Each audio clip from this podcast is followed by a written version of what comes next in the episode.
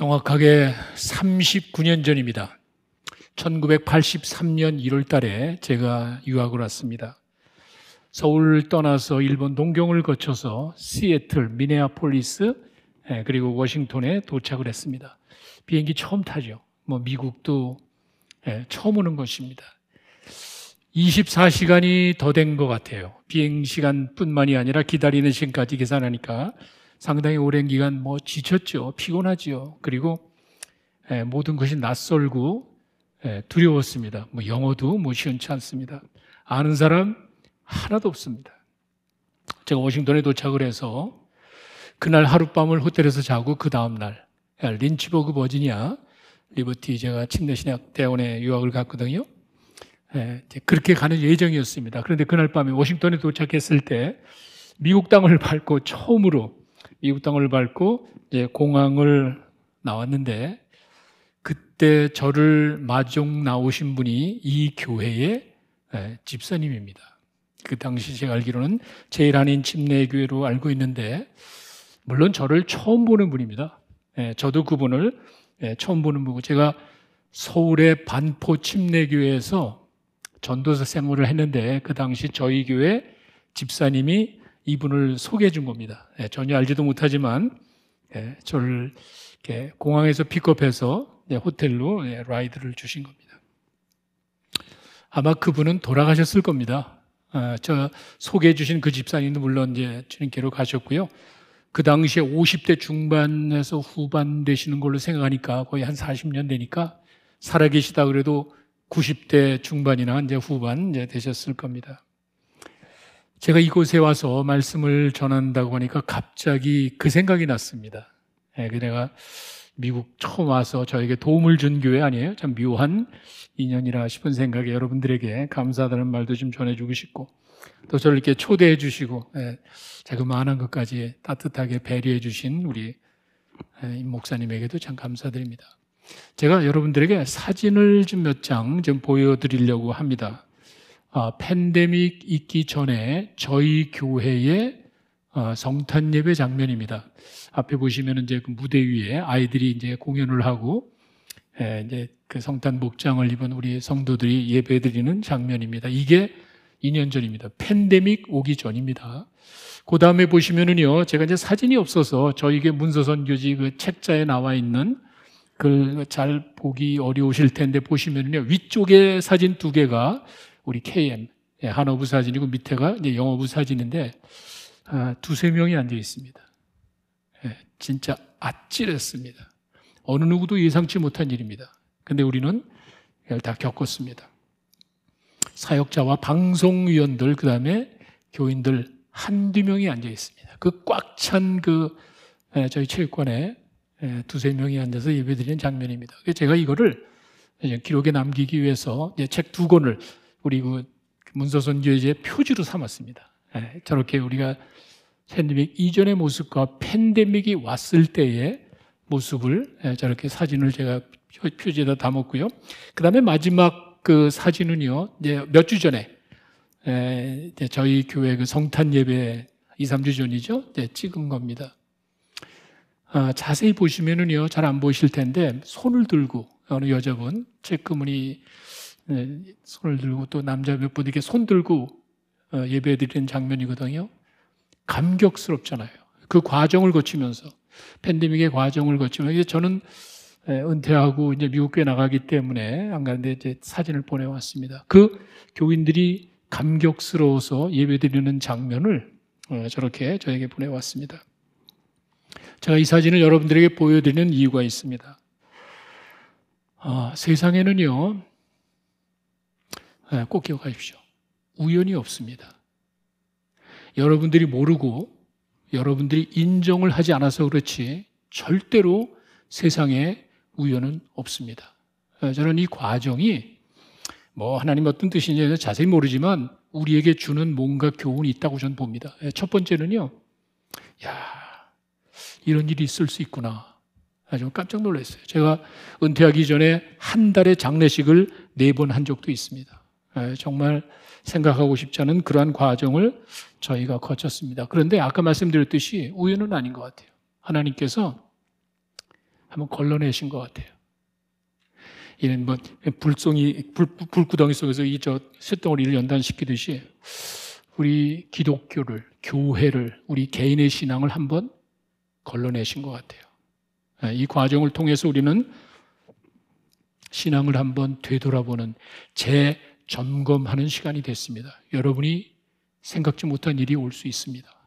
예, 우리가 그런 것들을 예, 지혜롭게 준비해야 된다는 것이고 또 하나는 우연이 없잖아요. 저희 교회가 이렇게 다 회복은 되지 않았지만 마찬가지예요. 잘 나오지 않습니다. 그렇지만 그래도 꾸준히 이어나갈 수 있었던 이유를 저는 예, 소그룹 사역으로 봅니다. 절대로 그냥 된 게 아닙니다. 목장 사역을 저희가 상당히 많이 강조하는데 그 목자들의 헌신에 의해서 교회가 모이지는 못했으면 눈에 보이는 교회는 없었습니다. 두세 명이 앉아 있었지 이렇게 많은 분들이 모여서 예배 드리는 건 없었습니다. 그러나 각 가정에서 매주 모였습니다.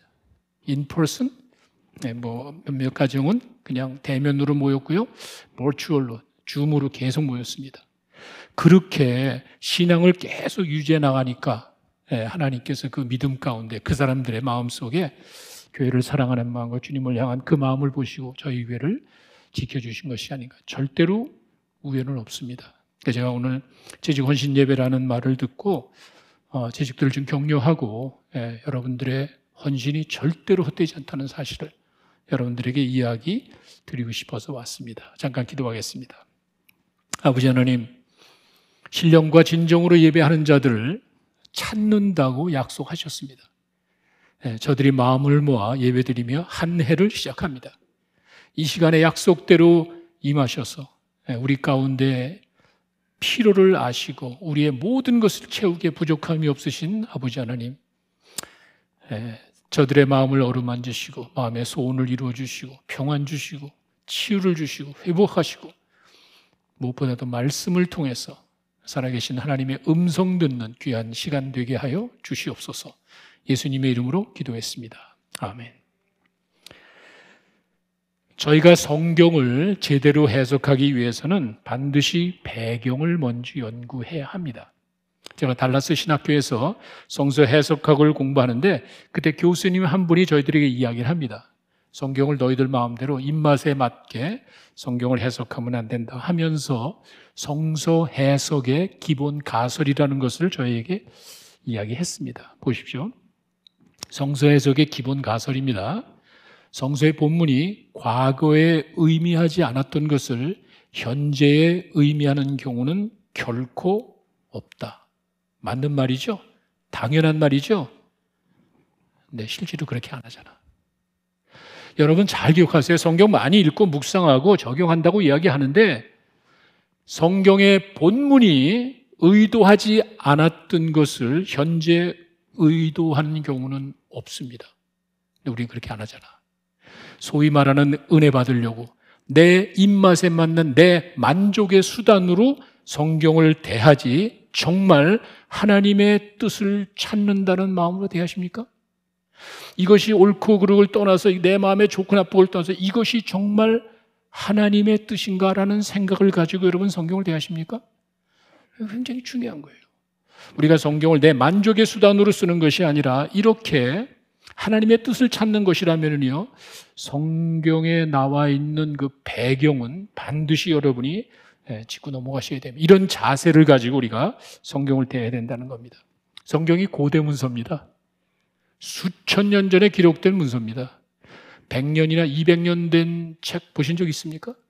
저희 나라에 들어왔던 쪽복음이 150년 된 거 저는 지금 읽을 수도 없습니다.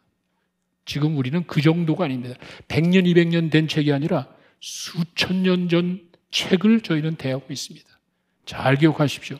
그 성경에 따른 그 성경이 쓰여진 배경을 통해서 특별한 그런 의미와 그 과정을 이해하지 않으면은요, 성경을 제대로 이해하는 건 어렵습니다.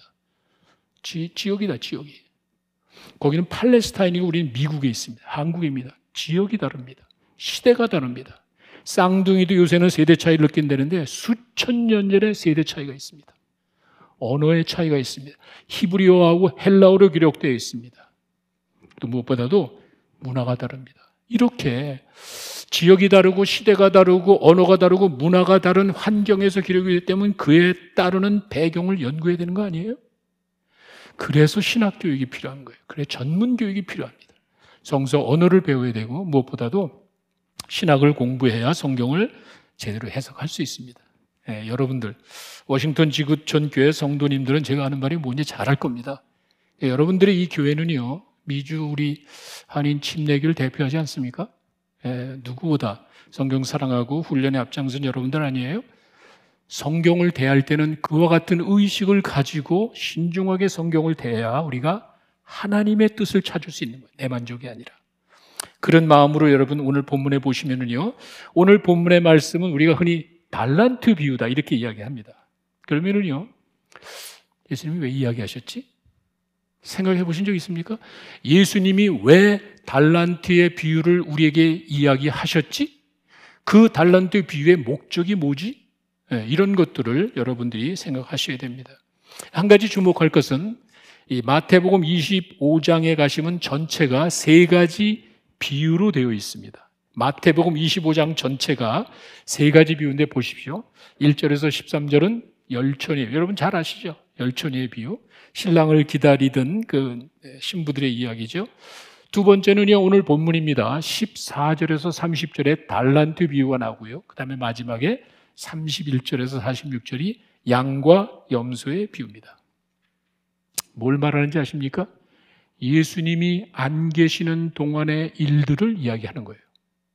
다시. 예수님이 이제 사역의 마무리 시점에 도달하셨을 때 본인이 십자가에 달려 돌아가시고요. 이제 승천하십니다. 그걸로 끝나는 게 아니잖아요. 어떤 사람은 예수님이 영이 안 돌아오실 것 같이 그게 아니잖아요. 예수님이 이 땅에서 사역을 마치고 승천하신다면 돌아오신다고 다시 오시겠노라고 분명히 이야기하셨어요. 그 기간의 일들을 말하는 거예요. 신학에서는 이것을 교회 시대다 그러죠. 지금 우리가 사는 이 시대를 말합니다. 예수님이 안 계신 그 기간 동안에 어떻게 살아야 되는지를 세 가지 비유로 이야기하신 거예요. 열 처녀의 비유, 달란트 비유, 양과 염소의 비유. 이와 같이 예수님이 안 계시는 그 동안에 우리들이 뭘 어떻게 해야 되는지를 이야기하는 것이 본문의 의도입니다. 네, 여러분, 텍스트라 그러죠? 이 본문. 여러분 오늘 본문의 말씀 읽었는데 이거는 항상 문맥, context를 통해서 해석을 해야 되는 거예요. 나, 자기 멋대로 내가 원하는 대로 콕 찍어서 해석하면 안 되고 이 텍스트가 주어진 그 내용은요, 전체 context 안에서 해석을 해야 일관성 있는 성경을 볼 수 있습니다. 예, 이런 것들을 가지고 봤을 때 진짜 하나님의 뜻이 뭔지를 깨닫게 되는 거예요. 그게 진정한 기쁨이에요. 그게 하나님이 주시는 기쁨이에요. 내가 그냥 뭐 은혜가 되고 내가 만족스러운 말씀 가지고 좋아하는 것이 아니라 하나님의 뜻이 나에게 주어졌을 때 그 기쁨은 말로 표현할 수가 없습니다. 여러분들은 그런 하나님의 말씀을 찾고 그 하나님의 말씀을 실천하는 여러분 되시기 바랍니다. 자, 오늘 여러분 아까 목사님이 성경 안다 그 펴놓는데 잘 보세요. 제가 하나 지적해 드리겠습니다. 거기 보시는 어떤 사람이 타국의 갈새 그렇게 되어 있습니다. 타국이라는 말을 썼죠. 단순히 어디를 간다 그래도 되잖아. 그렇잖아요. 어느 주인이 어디를 가면서 이렇게 맡겼다 그러면 되는데 그렇게 이야기하지 않고 타국이라는 말을 썼습니다. 좀 먼 곳이란 말이에요. 이 원어에도 살펴보니까 far country, far country, 먼 곳. 그 다음에 go abroad, 외국으로 가다. 이런 식으로 되어 있습니다. 예수님이 왜 그런 말씀을 하셨을까? 왜 먼 곳이라고 했을까? 예수님이 이제 곧 승천하십니다. 하늘나라로 가시는 거예요. 예수님은요, 제자들에게 이야기를 하실 때 자기가 멀리 가 있을 때, 하늘 승천에 있을 때 너희들이 어떻게 살아야 되는지를 지금 예수님이 이야기하시는 거예요. 그래서 먼 곳에 간다. 예, 승천하시는 예수님을 염두에 두시면 되고요. 종들을 불러서 자기 소유를 맡겼다 그랬습니다.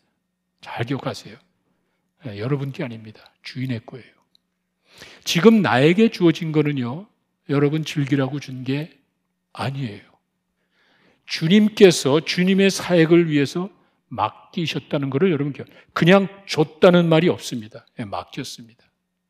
항상 우리 믿는 자들의 삶 속에는요, 이렇게 하나님께서 나에게 말로만이 아니라 실제 삶 속에 하나님이 저에게 맡기셨습니다.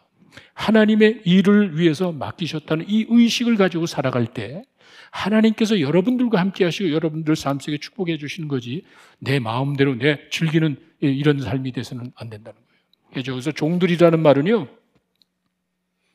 그 여러분이 생각하는 하인이나 노예로 보시면 안 됩니다. 예, 하인이나 노예가 아닌 게 왜냐하면 맡겨진 분량이 엄청나거든요. 그래서 여기서 종들에게 줬다는 것은 바로 여러분과 나를 의도하는 거예요. 믿는 자들을 예, 의미합니다. 믿는 자들에게 뭔가를 맡겼다는 이렇게 보시면 됩니다. 자, 근데 한 가지 재밌는 거는요. 달란트라는 게 얼마나 되는지 제가 한번 여기저기 책을 찾아봤는데 뭐 조금씩은 달라요. 그런데 한 달란트가 그 당시 상황으로 보니까 엄청납니다. 깜짝 놀랐어요.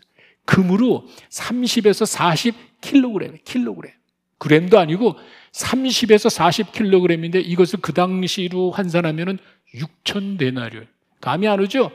성경에 보시면 1데나리온이 하루 한 사람의 품삯이래. 한 사람의 하루 품삯이 1데나리온인데 6천 데나리온이라 그러니까 대충 한 20년 정도의 품삯입니다. 쉽게 이야기할까요? 요즘 말로 하면 보통 사람의 20년 연봉? 뭐 한 달에 4, 5만 불 받는다, 1년에 4, 5만 불 받는다면은 한 100만 불? 여러분. 엄청난 양이에요. 한 달란트만 해도 정말 엄청난 양을 맡겼습니다. 네, 주인이 멀리 가면서 제자, 예, 종들에게 맡겼는데 제자들에게 예수님이 이야기하실 때는요, 예수님께서 승천하시면서 우리들에게 이렇게 소중한 것, 금 한 달란트가 백만 불? 우리에게 주어진 것들이 참 소중하다는 예, 이 사실을 예수님이 우리에게 강조하시는 겁니다. 그리고 보시면 오랜 후에 예, 네, 다시 결산한다 그러죠. 오랜 후에라는 말은 예수님의 마지막 종말을 말하죠. 왜냐하면 다시 돌아오니까. 예, 그러니까 그런 생각을 가지고 성경을 보시. 예수님이 승천하셨다가 멀리 타국에 갔다가 오랜 후에 예, 다시 오시는 거예요. 그 마지막 종말을 이야기합니다. 그런데 오랜 후에라는 말을 쓴 것을 보면은 예수님의 재림이 그 당시 사람들의 생각하는 것보다 조금 더 더딜 수 있구나. 그 사실을 우리에게 이야기해 주고 있습니다. 예수님이 금방 오시는 것이 아니라 예수님께서 오랜 후에 돌아왔다는 이 이야기 가운데는 예수님의 승천이 우리가 생각보다 조금 더 늦어질 수 있다는 거예요. 그러니까 신랑 그 저기 뭐죠 예, 열처녀에 비유해서 보면 신랑이 더디 오므로 그런 말이 있잖아요. 예수님이 좀 빨리 오면 좋겠는데 예수님이 좀 늦게 오신단 말이야. 이 신랑이 지금 금방 왔으면 저는 열처녀가 준비하고 있었는데 신랑이 더디 오니까 기름이 떨어지잖아. 그게 문제예요. 우리가 신실하게 살아가는 사람의 모습과 그렇지 않은 사람이 이렇게 차이가 나다는 거예요. 제가 팬데믹을 통해서 그걸 느꼈어요. 뭔가 열심히 하는 것 같지만 다 드러나더라고. 그 치부가 드러나더라고. 그 좋은 신앙의 모습이라고 하는 사람들의 그 진짜 그 예, 참모습이라고 그러니까 치부가 드러나는 걸 제가 봤습니다. 더디 오시니까. 그 꾸준한 신앙이 아니라 그 순간에 반짝했던 신앙 가지고 있는 사람들은 어떻게 했어요? 신랑이 더디움으로. 예수님의 재림이 조금 늦어질 수도 있다는 예, 그것을 우리에게 이야기합니다. 주인이 맡기셨다는 말에 여러분이 주목을 하셔야 됩니다. 성경은요, 우리에게 주인이라는 말을 쓰지 않고 청직이람, 청직이 매니저입니다. 우리에게 많은 것을 주셨지만 주, 주셨습니다. 근데 그 맡기셨다는 건 뭘 말하냐면요. 내 마음대로 즐기라고 준 것이 아니라 주인의 뜻에 따라 잘 활용하라고 맡기셨다는 사실을 청지기는 그걸 아셔야 돼요. 예, 맡겼다는 말이 주인의 뜻에 따라 예, 합당하게 사용하라는 것을 염두에 두고 이야기합니다. 저희가 언젠가는 그날이 옵니다. 주님 앞에 서서 여러분이 고백할 날이 옵니다. 주님께서 저에게 맡겨주신 것 가지고 저는 이렇게 살았습니다. 그날이 온단 말이에요. 여러분이 뭐 원하건 여러분이 알건 모르건 관계없이 그날은 반드시 옵니다. 그랬을 때 주님 저에게 주신 생명 이렇게 썼습니다. 저에게 주신 재물, 물질, 시간, 재능, 내 자녀 전 이렇게 썼어요. 그날이 온단 말이에요. 그걸 의식하며 살아야죠. 예, 달란트 비유가 예수님이 안 계시는 동안에 어떻게 사는지 왜냐하면 반드시 예수님이 돌아왔어. 예, 우리와 결산하는 그날이 예, 어떻다 그러죠? 그 19절에 그 결산을 한다 그랬을 때 이것이 이제 어, 그 마지막 우리 삶에 대한 평가잖아요. 근데 여러분이 여기서 주의할 것은 뭐냐면요. 다섯 달란트나 두 달란트 받은 사람에게 공통적으로 예수님이 하시는 말씀이 주인이 하는 말씀이 잘했다, 착하고 충성된 종 이렇게 얘기합니다. 잘했다, 착하고 충성되다라고 이야기했지. 이 사람들에게 너 정말 뭐 성공한 거, 그 다음에 뭐 능력이 많은 걸 이야기하신 것이 아니에요. 그냥 착하고 충성된 것을 이야기합니다. 착하다는 말은 순종했다는 거예요. 충성했다는 것은 최선을 다한 걸 말하는 거예요. 그거 이외에 다른 거 요구하지 않는다는 거예요. 제가 이 말씀 드리는 게 뭐냐면요. 저도 목사지만 하나님의 일을 사역을 미니스트리를 한다고 하면서 비즈니스를 의미하는 의도하는 경우가 많아요. 내가 하나님의 일을 한다고 하면서도 세상적인 일로 하려는 생각을 가진 경우가 많다는 거예요. 사람에게 보이려고 성공하려고. 그러다 보니까 거짓말도 해잖아. 사람에게 비춰지는 것을 보여주기 위해서는 뭐 잘못된 방법을 통해서 잘 되면 사람들은 칭찬하잖아. 하나님께서 그걸 요원하시는 게 아니거든. 잘하고 성공하라는 것이 아니라 그냥 충성되게 나에게 주어진 일에 최선을 다하면 돼. 그것 가지고 주인이 사람들을 평가합니다. 문제는 한 달란트 받은 사람이에요. 24절에 보시면은요. 정말 믿기 어려울 정도로 주인에 대한 그냥 비난을 쏟아놓습니다. 이게 종이 아니라 그랬죠. 종은 이렇게 할 수가 없습니다. 네, 종을 두고 하는 말이 아니고 하여튼 보세요. 당신은 굳은 사람입니다. 그냥 말하면 뭐 굳은 사람이 뭐 무섭고 완고하고 오진 많은 사람인 것 같지만 사실은 꽉 막혔다는 거. 꽉 막혔다는 거. 도대체 합리적인 것도 없고 도대체 말도 안 되는 꽉 막힌 사람이라는 거예요. 이, 이, 이한 달란트 받은 사람은요, 주인에 대해서 이렇게 뭔가 작정하고 쓴 뿌리를 가지고 막 예, 털어놓습니다. 그리고는 한다는 얘기가 심지도 않고 거둔데, 무슨 말이죠? 질이 나쁜 구두쇠예요.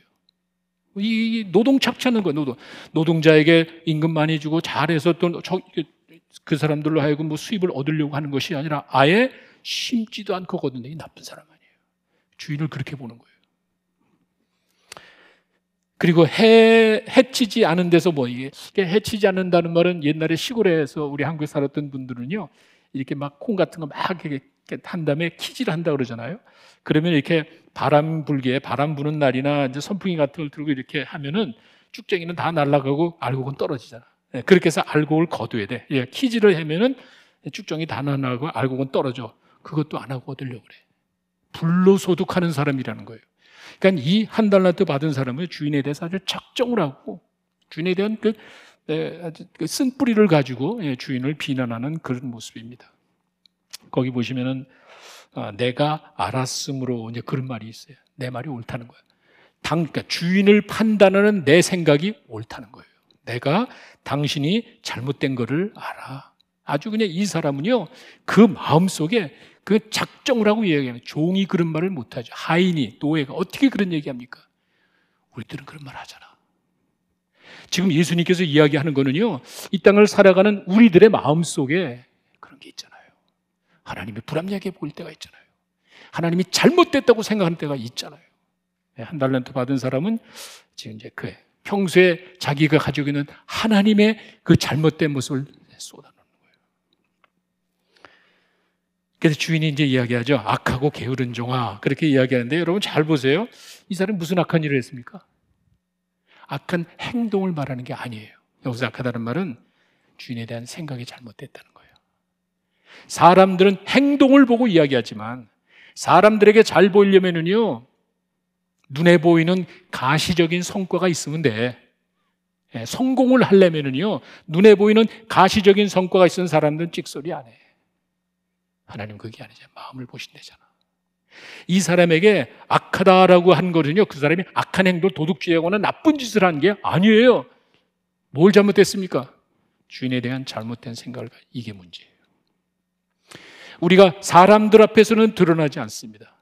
예, 내가 뭐 도둑질하거나 나쁜 강도질한 것이 아니면 사람들 앞에 드러나는 것 없지만 내 잘못된 생각 있잖아. 하나님에 대해서. 하나님을 불합리하게 생각하고 하나님이 잘못됐다고 생각하는 경우가 있잖아. 예, 이게 잘못된 거예요. 게으르다는 말은 아무것도 하지 않은 것을 말하는 겁니다. 예, 성공하지 않았다는 것이 아니라 아무것도 충성하지 않은 그것을 가지고 말합니다. 주인에 대한 잘못된 자세를 가지고 있는 사람이 무슨 일을 하겠습니까? 네, 그래서 제가 오늘 여러분들에게 섬기는 이의 자세에 대해서 한번 생각해 보려고 하는데 섬기는 이라 해서 뭐 특별한 사람을 얘기하는 건 아니고 우리 모두는 구원받은 하나님의 자녀입니다. 당연히 하나님을 섬기며 살아야 돼요. 우리 모두에게 해당되는 말이라고 볼 수 있고요. 뭐 실제로 내가 가정에서도 섬겨야죠. 예, 여러분 교회에서 섬기죠. 또 직장이나 이런 데서도 여러분 섬기는 삶을 이제 살게 돼 있습니다. 그러나 그뿐만이 아니라 특별히 몇몇 사람들에게 직분을 주셔서 하나님의 일을 하게 하시는 게 있잖아요. 그걸 말하는 거예요. 우리 모두가 섬기는 삶을 살지만 특별히 하나님의 일을 위해서 직분 받은 사람들이 기억해야 될 내용을 저는 섬기는 자의 자세다. 예, 은사를 주시잖아요. 예, 그런 달란트를 주셔서 하나님의 일을 하게 됐으면 우리가 어떻게 살아야 되는가? 예, 그것을 한번 생각해 보려고 합니다. 먼저는요, 섬기는 이의 자세 첫 번째는 충성된 삶의 중요성을 보여줍니다. 21절과 23절에 보시면 공통적으로 나오는 말이 착하고 충성된 종아 이렇게 이야기합니다. 다섯 달란트나 두 달란트나 똑같이 그들을 이야기하실 때 이 주인은 착하고 충성된 종아. 한 가지 주목할 거는요. 그 다음 절에 보십시오. 적은 일에 충성하였습니다. 근데 사실 여러분 엄청난 분량 아니에요? 한 달란트가 백만 불? 이게 엄청난 분량인데 주인은 작은 일에 충성하였어요. 이렇게 이야기해요. 이 말은 뭐냐면은 우리가 볼 때 크고 적은 것이 눈에 띌지 모르지만 하나님께 그렇지 않습니다. 예, 우리가 볼 때는 뭐 누가 잘나고 누가 못나고 같지만 하나님 보신 그게 아니라는 거예요. 그 엄청난 것까지도 하나님께서는 작은 일에 충성했구나 이렇게 보시는 거예요. 예, 하나님의 생각이 우리와 다르다는 것을 여러분 염두에 두시고 또 주인이 한 달란트 남긴 자를 책망하는 것을 보면은요 똑같이 생각 똑같이 예, 다섯 달란트는 잘했다 그러고 넌왜 있다고 이렇게 평가하는 것이 아니라 똑같이 착하고 충성된 종아 이렇게 얘기하면서 능력이 없다는 말이 없습니다. 아니 성공하지 않은 것 가지고 책망한 것이 없습니다. 그렇게 이야기하는 똑같습니다. 충성하지 않은 것을 이야기. 생각이 잘못된 거. 이게 악하다 그랬어요. 그리고 이 악하다는 그 말을 여러분이 이제 잘 이해하셔야 되는 게 우리의 마음 속에 하나님을 향한 뭐 쓴뿌리 같이 하나님을 향한 하나님이 좀 불합리해. 하나님 잘못된 것 같아.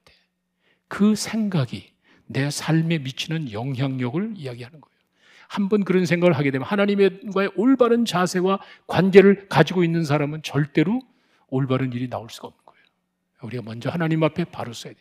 하나님 보시기에 부끄러움이 없는 삶을 살아야 되는 이유는 하나님을 향한 잘못된 자세가 생각이 이렇게 삶을 뒤바꿔 놓는다고. 성경은 말하기를 맡은 자에게 구할 것은 충성이다. 고린도전서 4장 2절에 이렇게 되어 있습니다. 성공이 아니에요. 제가 이 말씀을 대할 때마다 기억나는 것이 제 신학교 다닐 때 교수님 한 분이 이 말씀 가지고 채플에서 설교하시면서 그 말이 지금 40, 뭐 몇십 년 아직도 내 머릿속에 남아 있습니다. We are called to be faithful, not to successful. 깜짝 놀랐어요. We are called to be faithful. 우리는 충성하라고 부름을 받은 것이지 성공하라고 부름 받은 게 아니야. 근데 사실 성공하려고 그랬거든. 신학생들의 마음속에는 뭐좀 잘하려고 뭐 몇백 명 목회, 뭐천명 목회. 왜 그런 생각을 안 하겠어요? 그러다 보니까 내 능력도 부족한데 내가 감당하기도 어려운데 무슨 뭐 500명, 1000명 이러다 보니까 좀 부정한 방법도 있잖아. 잘못된 거짓말도 하잖아. 어떻게 해서라도 성공하려고. 근데 하나님께서 그걸 원하시는 게 아니에요. 하나님께서 우리가 감당할 수 없는 것을 요구하시는 분이 아니란 말이에요. 내가 성공을 내 마음대로 할 수 있으면 못 하잖아. 근데 그걸 하나님이 요구하신다면 정말 하나님 불합리하지. 근데 그게 아니죠. 뭡니까? 최선을 다할 수 있잖아. 얼마나 합리적이에요. 하나님이 저에게 요구하시는 것이 뭐 성공해라 자 이게 아니라 충성해라. 내가 받은 일이 뭔지는 모르지만 그냥 열심히 충성되게 해. 그럼 전 얼마나 감사한지 모르겠어요. 남과 비교할 필요가 없잖아. 저 사람 뭐 이런 거 이거 그 참 어리석은 생각, 세속적인 생각, 이 생각이 잘못된 거잖아요. 그거 가지고 성공한 거죠. 하나님 앞에 칭찬되는 게 아니잖아요. 얼마나 충성했는가. 예, 저는 이제 그 말씀이 감사한 게, 내 남들만큼 성공은 못해도 최선을 다한 것 같아요. 제가 retire한 이유가 건강으로 좀 몸이 안 좋아서 retire했는데 지금 제 몸에 stent가 일곱 개가 들어가 있습니다. 예, 심혈관에 다섯 개가 들어가고 양쪽 다리에 두 개씩 들어가고 제가 뭐 다른 건 아니고 그냥 열심히 한 것 같아요. 제가 다른 사람 같이 뭐 뛰어나게 뭐 이런 건 못했어도 그래도 열심히 충성돼 그러면 된 거야.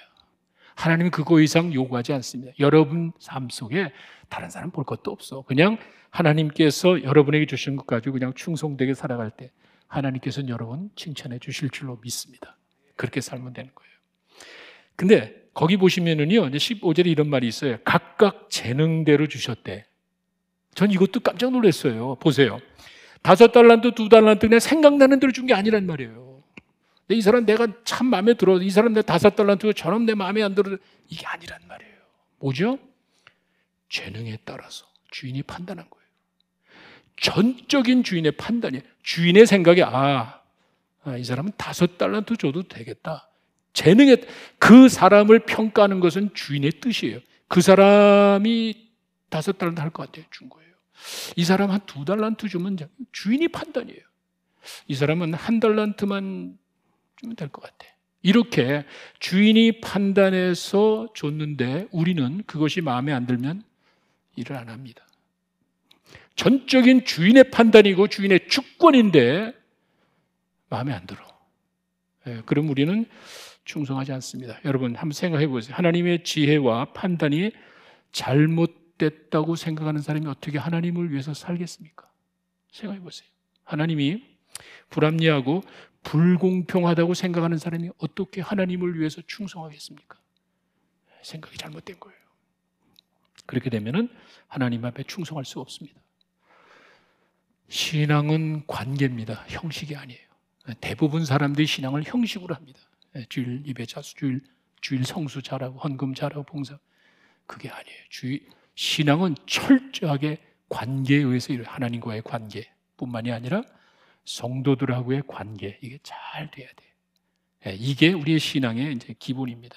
그래서 하나님을 향한 예, 내 자세가 하나님과의 나의 하나님과 나와의 관계가 잘 돼 있는지, 나와 성도들의 관계가 잘 돼 있는지 그런 사람이 충성하는 거예요. 여러분들 하나님을 향한 올바른 자세를 가지고 충성스럽게 살아가는 여러분들 되시길 바랍니다. 주님이 분명히 칭찬해 주실 줄로 믿습니다. 두 번째는 섬기는 이의 자세, 준비된 삶의 중요성입니다. 19절에 보시면은요, 오랜 후에 우리의 생각보다 이게 좀 길 수 있습니다. 그래서 믿음이 필요한 거예요. 금방 되어지지는 않더라도 꾸준히 지속적으로 오랜 후에 주님이 다시 오시는데 돌아와서 그들과 결산을 합니다. 삶에 대한 평가를 말합니다. 아까 말씀드렸죠. 나에게 많은 것이 주어졌습니다. 한 달란트, 두 달란트, 뭐 다섯 엄청난 것이 주어졌습니다. 맡겼습니다. 어떻게 살았냐는 말이에요. 결산을 한단 말이에요. 나에게 즐기라고 준 게 아니에요. 하나님의 일을 위해서 잘 감당하게 하기 위해서 하나님께서 판단해서 우리에게 예, 주신 겁니다. 자기 소유라고 그랬습니다. 자기 것을 우리에게 줬습니다. 그리고 우리 보고 잘 관리하라 그랬죠. 성경은 우리가 청직이라 그랬지 주인이란 말이 없습니다. 여러분 내 생명이 내 겁니까? 여러분 마음대로 한번 해보세요. 여러분 돈이 여러분 겁니까? 여러분 마음대로 한번 해보세요. 여러분 건강이 여러분 겁니까? 마음대로 해보세요. 이것을 소유하고 컨트롤 하시는 분이 따로 있단 말이에요. 우리가 그런 신앙의 자세, 겸손한 마음을 가지고 나에게 주어진 모든 것이 하나님이 나에게 맡기신 것이야. 그걸 가지고 충성스럽게 주님을 위해 살아갈 때 주님께서 여러분들을 축복해 주실 줄로 믿습니다. 그것을 이야기하는 거예요. 주님께서 이제 다시 오실 때에 예, 우리에게 맡겨주신 것을 가지고 예, 결산한다 그러잖아요. 예, 어떻게 살았는지. 내가 너에게 준, 아니, 너에게 맡겨준 생명 가지고 너는 어떻게 살았니? 그럴 수 있잖아요. 여러분이 막 원하건 원치 않건 성경이 이야기하고 있습니다. 그날이 온단 말이에요. 조금 더딜지라도 반드시 내 삶을 평가할 그날이 옵니다. 사도 바울이 그것을 분명히 이야기했는데 고린도 후서에 갔으면은요. 고린도 후서 5장 10절에 가면 이런 말이 있습니다. 제가 이제 밑줄을 근 거는 이게 다 의미가 있기 때문인데 보십시오. 우리가 바울이 우리가 믿는 자죠. 예, 심판대로 간대. 이것이 무슨 뭐, 뭐 지옥으로 가고 천국 가는 심판이 아니죠. 왜? 믿는 자들이 왜 그래? 그건 아니죠. 여기서 말하는 우리는 믿는 자들을 말하고 그리스도의 심판되는 상급을 말, 상급.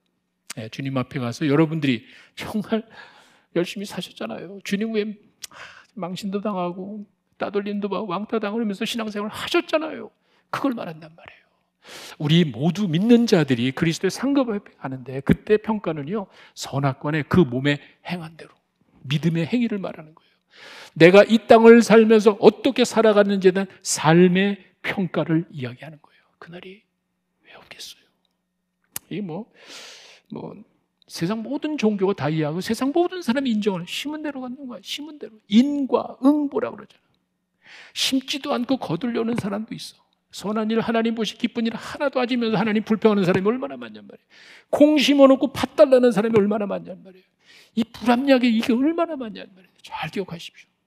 삶에 대한 평가가 있단 말이에요. 내가 하나님의 말씀대로 순종하며 살았는지 어려워요.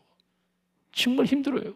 그러나 하나님의 말씀을 소중히 여기고 말씀대로 순종하며 살아왔는지 인간적인 욕심에 이끌려 세상적으로 살았는지 왜냐하면 우리 안에 그 둘 다 있거든. 이것이 언젠가 드러나게 되어 있습니다. 저희 동네 노스캐롤라이나에 스모키 마운틴이 있습니다. 그 체로키 부족이 있는데 거기 그 추장 할아버지가 어린 자녀들 손주들을 가르치는 이야기가 이제 나오는데 그 중에 하나입니다. 이제 할아버지가 이제 그 손주들 데리고 이야기하다가 하루는 이야기합니다. 얘들아,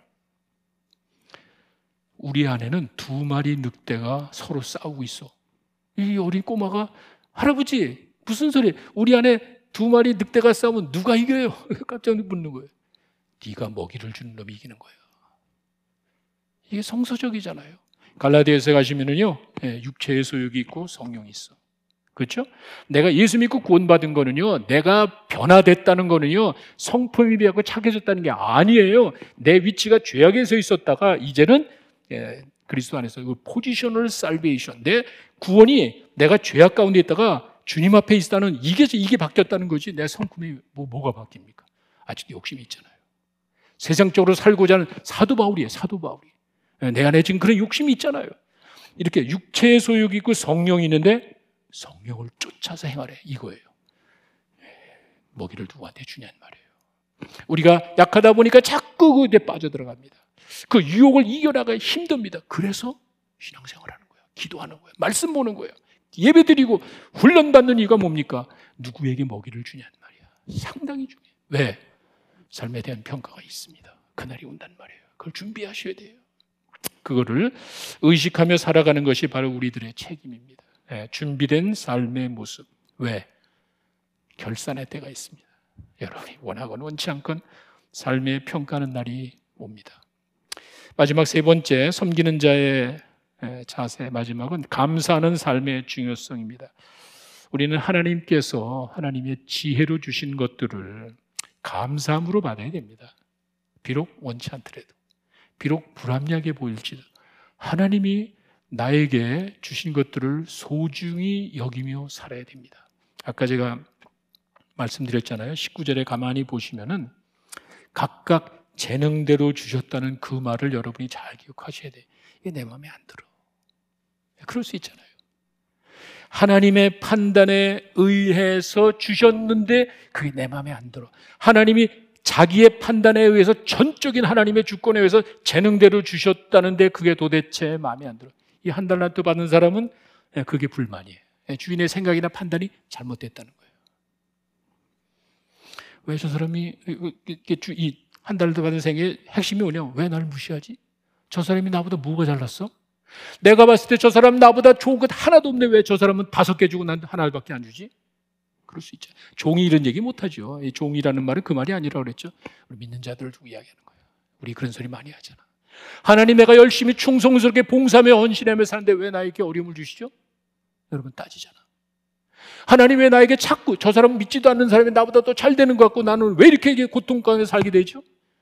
하나님한테 따지잖아. 네, 지금 하나님이 주신 그, 그 지혜와 주권을 무시하고 우리가 하나님한테 대드는 경우가 한두 명이 아닌 예, 우리들의 자세예요. 하나님이 주신 것을 감사함으로 받고 비록 불합리하게 보이고 원치 않는다 그걸 가지고 충성스럽게 사는 여러분들이 되시길 바랍니다. 사도 바울은 그 면에서 정말 참 위대한 사람이에요. 정말 저는 예, 존경합니다.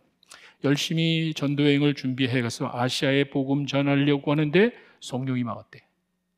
여러분 잘 기억하세요. 내가 정말 최선을 다하고 하나님의 일을 열심히 하려고 하는데 일이 잘 안 풀려. 그래서 내가 참 원치도 생각지도 않은 일이 쪽이 길이 열리네. 거기 마게도니아 사람들이 손을 이렇게 와서 도와달라고. 나는 이쪽이 맞는 것 같은데 이 어떻게 할 수 없지 뭐. 성령이 막았으니까 그냥 순종해서 글로 가는데 오유 루디아 가정을 만났습니다. 루디아 가족이 다 예수 믿고 침례받고 참 좋았어요. 계속 잘 풀리면 좋은데 그게 아니잖아. 우리 일이 항상 그렇게 잘 되는 게 아니잖아. 점치는 귀신 들린 여종이 있는데 너무도 불쌍해서 그걸 도와줬다는 이유로 사도 바울이 끌려가 옷을 찢기고 매를 맞고 감옥에 들어갔습니다. 이거 뭐 쉽게 여러분 그냥 읽고 넘어갈 게 아니에요. 내가 하나님에게 순종했는데 왜 나에게 이런 일이 오냔 말이야. 내가 잘못한 게 뭐가 있어요? 그 점치는 귀신 들린 여정을 돌려 도와줬다는 그 이유 때문에 왜 나에게 이렇게 어려움을 주냔 말이야. 옷을 다 찢기고 매를 맞고 감옥에 들어가고 복음 증거할 수가 없잖아. 이래서 날 오라니? 아니 내가 이렇게 복음 증거 이거 하지 말라고 해서 기껏 와가지고 내가 이렇게 어려움 겪는 게 하나님의 뜻인가? 고민할 수 있잖아요. 얼마든지 불평할 수 있잖아요. 바울은 그렇지 않습니다. 사도행전 16장 25절에 가시면은 여러분들 그 빌립보 감옥의 이야기죠. 한밤중에 하, 잠이 안 올 거예요.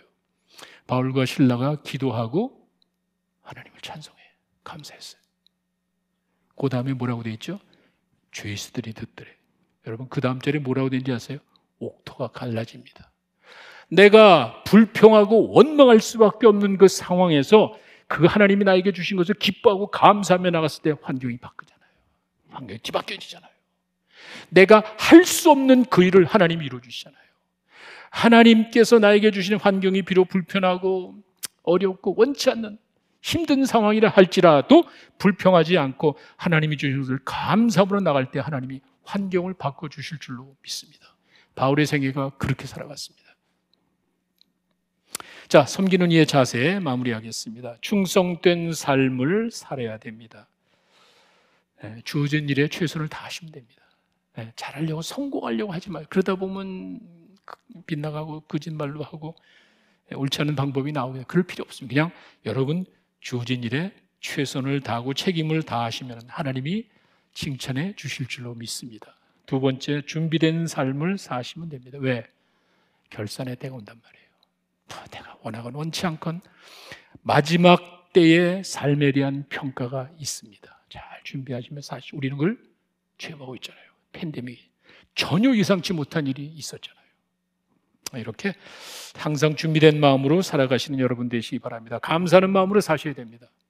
하나님의 지혜로 주신 것을 소중히 여기십시오. 하나님의 주권에 도전하시면 안 됩니다. 비록 힘들고 어렵더라도 여러분이 주어진 그 환경에서 충성스럽게 살아갈 때 하나님께서 기뻐하실 줄로 믿습니다. 기도하겠습니다.